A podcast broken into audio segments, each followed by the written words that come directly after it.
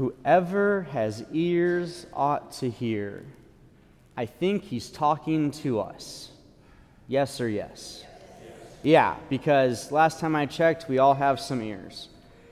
This, this section of the gospel, right, last Sunday, we started with uh, the sower and the seed and the different places the seed can land, and now he continues into that.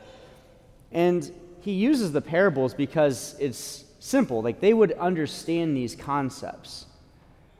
But he explains them further for the disciples again because of the authority and responsibility he's handing to them. He wants them to know the weight behind these parables. And, th- and this parable today is pretty weighty. There's going to be good seed, there's going to be bad seed, there's going to be wheat and fruits, there's going to be weeds, there's going to be a collection, there's going to be a separation, there's going to be a reward, there's going to be a punishment. Like, it's pretty clear today. So, who wants to be wheat today? Who wants to be the weed today? Nobody wants to be the weed today. Trust me. That's a bad, bad thing. So, knowing that, how do we sow the goodness? How do we be the wheat? How do we be the good seed? Well, I'm actually going to talk to you a little bit about this past week. So, I just got back from camp yesterday. It was an amazing time, had a blast, but I want I want you to experience the graces too. I want you to enter into this enter into this place with me. So, the cool thing about Camp Damascus is that they actually have a different theme every summer. So they have like a six summer theme rotation. That way, as kids go throughout their their middle school and high school years, they can encounter a new theme each time and gain new knowledge. And the theme this year was great is called Ex Morte in Vitam, from death into life. And this idea uh, centered itself around the paschal mystery, primarily Holy Thursday, Good Friday, Easter Sunday, and then Pentecost. And so each of the days, we kind of had a different idea. We started out on Sunday kind of giving the overarching idea of what we were going to do. Monday was about living with Christ. Tuesday was about dying with Christ. Wednesday was about rising with Christ. Thursday was about being empowered like Christ. And then Friday, we send them home. So, living, dying, rising, and being empowered. How that looks is, is really cool because at camp, there's a beautiful combination of uh, prayer and faith and spirituality as well as adventure and excitement and joy. And so the days look pretty similar as far as like their patterns. We get up, we have breakfast, uh, the kids go to prayer lab, and then they go off to activities. And the activities include things like sacred art, uh, high ropes, giant swing, paintball, archery tag, vertical playpen, zip line, rock wall. I spent all week at paintball. Some of those kids are great shots. The majority are not. But it's, it's so cool to see them as they go to these activities, right? They think that they're just going to have fun, but in reality, things are being woken up inside of them. I mean, I think the most amazing people to play paintball with are middle school girls. I'll explain why. High school boys, they're in it all the way. Like, they have no issue at all, right? High school girls, if they don't buy in, they don't want to play, it's not a big deal. Middle school boys are fascinating because they talk a big game, but then when they show up, they're like, I don't want to do this. Middle school girls, they show up, they're a little hesitant, they're a little timid. You give them a paintball marker, they are ferocious warriors. it's like the marker's as big as them. They're like, I can't carry it. Let's go! Right? Like, it is awesome to watch. So cool. And so like this happens at all the activities. Like they're being empowered, they're being alive, and they're being strengthened. Like and and we go through that. So we have mass every day. There's time for confession in the week. There's adoration multiple times in the night. Um, so we're walking through this idea of ex morte in vitam, from death into life. And early on, I decided to uh, find some seeds for myself. So these are my seeds from the week. Nothing's happened to them yet. Yet. they're apple seeds. I'm going to plant them outside the rectory and see if I can grow an apple tree. So maybe in 10 years we'll have some apples. We'll see. But I use this as like my visual for them all week. And talking about how seeds, ultimately, when they want to bear fruit, they want to change, they want to do something, have to, have to die. More or less, seeds are dormant until we cultivate them, uh, nurture with them, give them the proper uh, nutrition and everything. So on Sunday, this, this whole gathering, we actually started with a candlelit mass. It was beautiful. And there's about 120 campers here, and there's 15 small groups. And each small group had a candle. And I had them bring the candle to the foot of the altar uh, during the Mass. And what you saw was this light just got brighter and brighter. And it was a reminder for them that we all possess the light of Christ within ourselves. And we made a commitment on that first day that we we're going we're going to stay in it all week long. Uh, no matter how tired we got, no matter how the weather went, no matter how things were going, like we're going to stay in it. We're going to we're going to die, we're going to live, die, rise, and be empowered with Christ. So that was the first night. Second, second day, uh, living with Christ, we talked a lot about like Holy Thursday and like what does Christ model for us? Right? We see on Holy Thursday, he models the idea about how he came to serve and not be served, how we're called to serve and not just be served. Um, the agony in the garden, right? He, his humanity did not want to be crucified, and yet says, It's not my will, but your will, Father. And so for us just to be able to grasp that idea that it's not always about me. It's not always about what I want or what I think I need. It's actually about being connected to the Father, having a relationship with the Father like Jesus does, so that I can unite my will to His, that I can serve as Jesus serves. Then, we got into the die day, this was Tuesday, they had been carrying these bricks all week long. And again, middle schoolers, bricks, they're like, What am I doing with this brick? I'm so tired of it. Really, the bricks symbolize sin. We knew that, duh. And the idea is the bricks are burdens. And we have to surrender our burdens to the Lord. We have to hand them over. And so on that Tuesday night, with adoration, they all brought up their bricks and they laid their bricks down at the altar. It was awesome to watch. But the thing about bricks is we, we sometimes want to take them back. We sometimes say, no, like, I really like this brick. This brick is mine. I don't want you to have this, Jesus.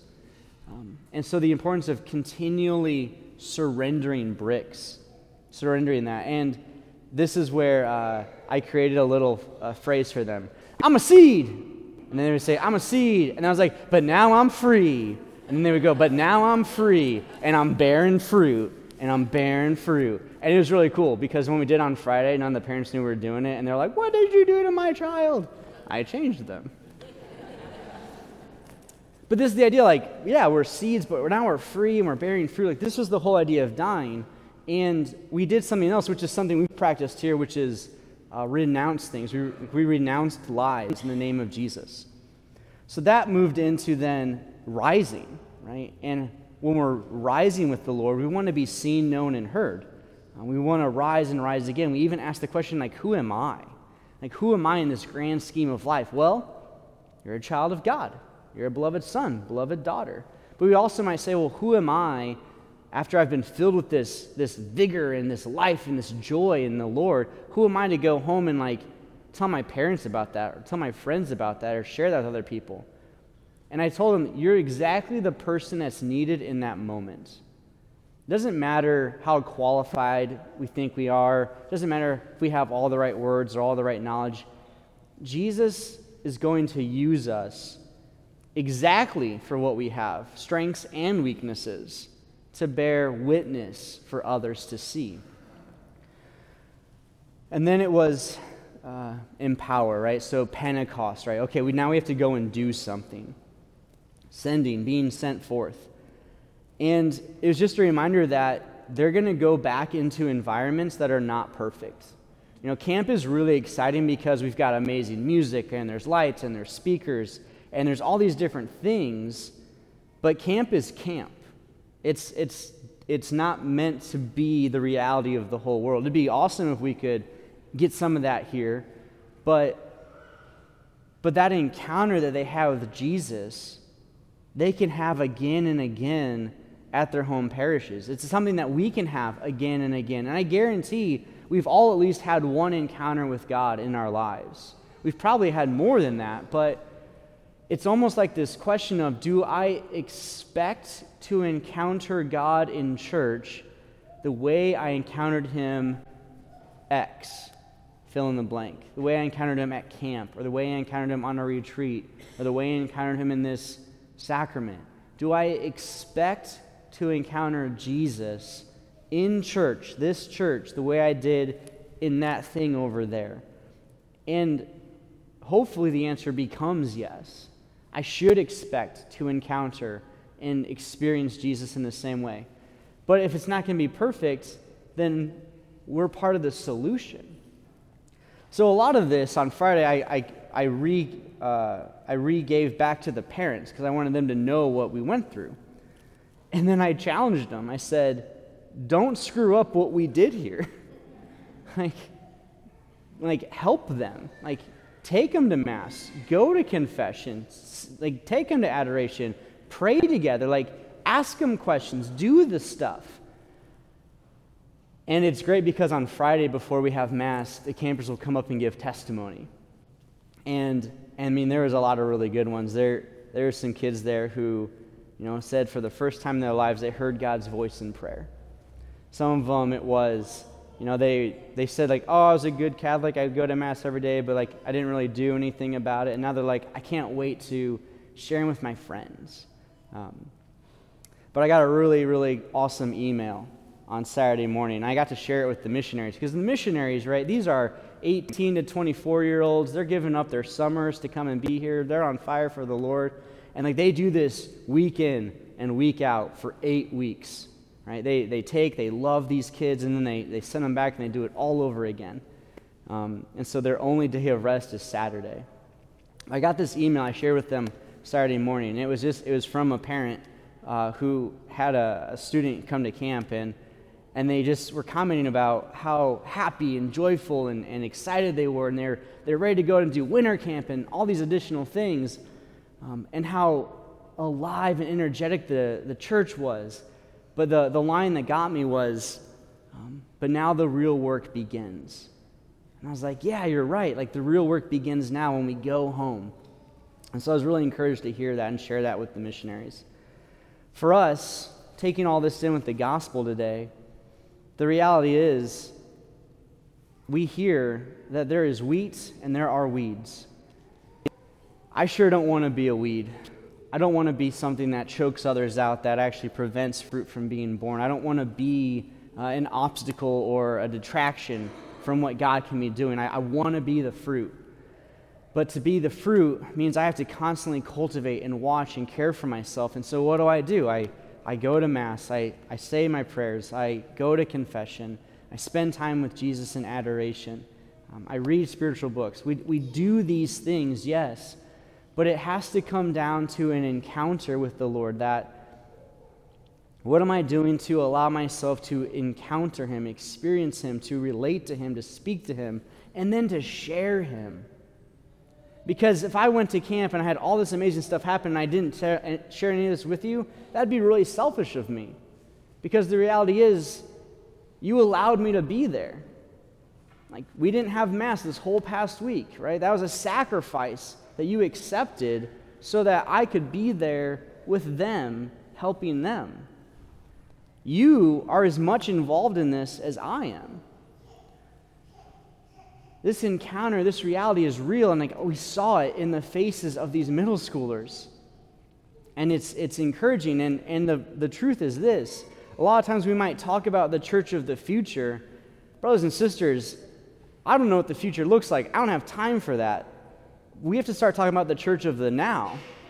And everyone that's here right now is the church of the now. And if there's things that need to change, then we need to change them. If there's things that we need to do to, to enhance and increase, then we need to start doing them. It's really not complicated. It's just, am I ready and willing to change my habits? That's the biggest part about it. So, if Sunday Mass is a regular thing, praise the Lord for you. If it's not, I pray it becomes something that's regular. If if you're like, I want more, maybe you start going to a weekday mass. Maybe, maybe we start spending more time in the church in prayer and adoration. Maybe we make confession more of a regularity in our lives, especially if we set, recognize certain sins that just kind of impact us week in and week out. Maybe we, we talk with people about our faith more regularly and openly instead of only doing it when we're like at a church event.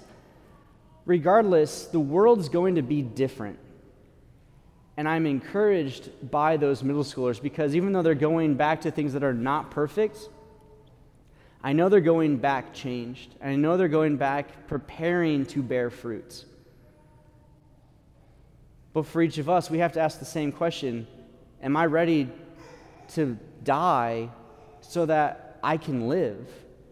Die to the old, live in the new, so that I don't become a weed that is then cast out and sent to the fiery furnace where there'll be wailing and grinding of teeth. That sounds miserable. And I don't want it. So if I'm going to bear fruit, then I need to expect to encounter Jesus here, just like I would anywhere else where I've had some mountaintop experience. The last thing was really beautiful because at the end of the, the Mass, we, um, we do like a vocation call. And so we, we invite the, the young men and young women uh, to be open to consider vocations. And it's fascinating because generally like, there's enough dudes there, they're like, oh, I'll think about the priesthood, it's not a big deal. But the ladies thinking about religious life is, is not such a normal thing. And I'll tell you, there was probably 40 girls that stood up that were open to the idea of religious life or consecrated life, which is probably the biggest number I've ever seen. There's like maybe 20 dudes that were open to the priesthood, which is, that's normal. That's not bad. But like, these kids are open to things. It's really encouraging, it's really hopeful. Um, so, again, I share that because you helped me make that happen by sacrificing letting me be there. Um, so I thank you for that. I thank you for the lives that were impacted and changed because of your sacrifice. And I just encourage us in our own prayer to begin to, to ask the questions what do I need to keep doing so I can keep growing? What, what do I need to be changing or looking at or adapting so that I'm bearing more fruit and I'm being less of a weed? Because, as Jesus says, whoever has ears ought to hear, like, this is, a, this is an important warning for us. We don't take this lightly. We don't take it in fear either. We take it in hope hope for what could be, hope for what is going to happen, hope for now, not the future, but the church now.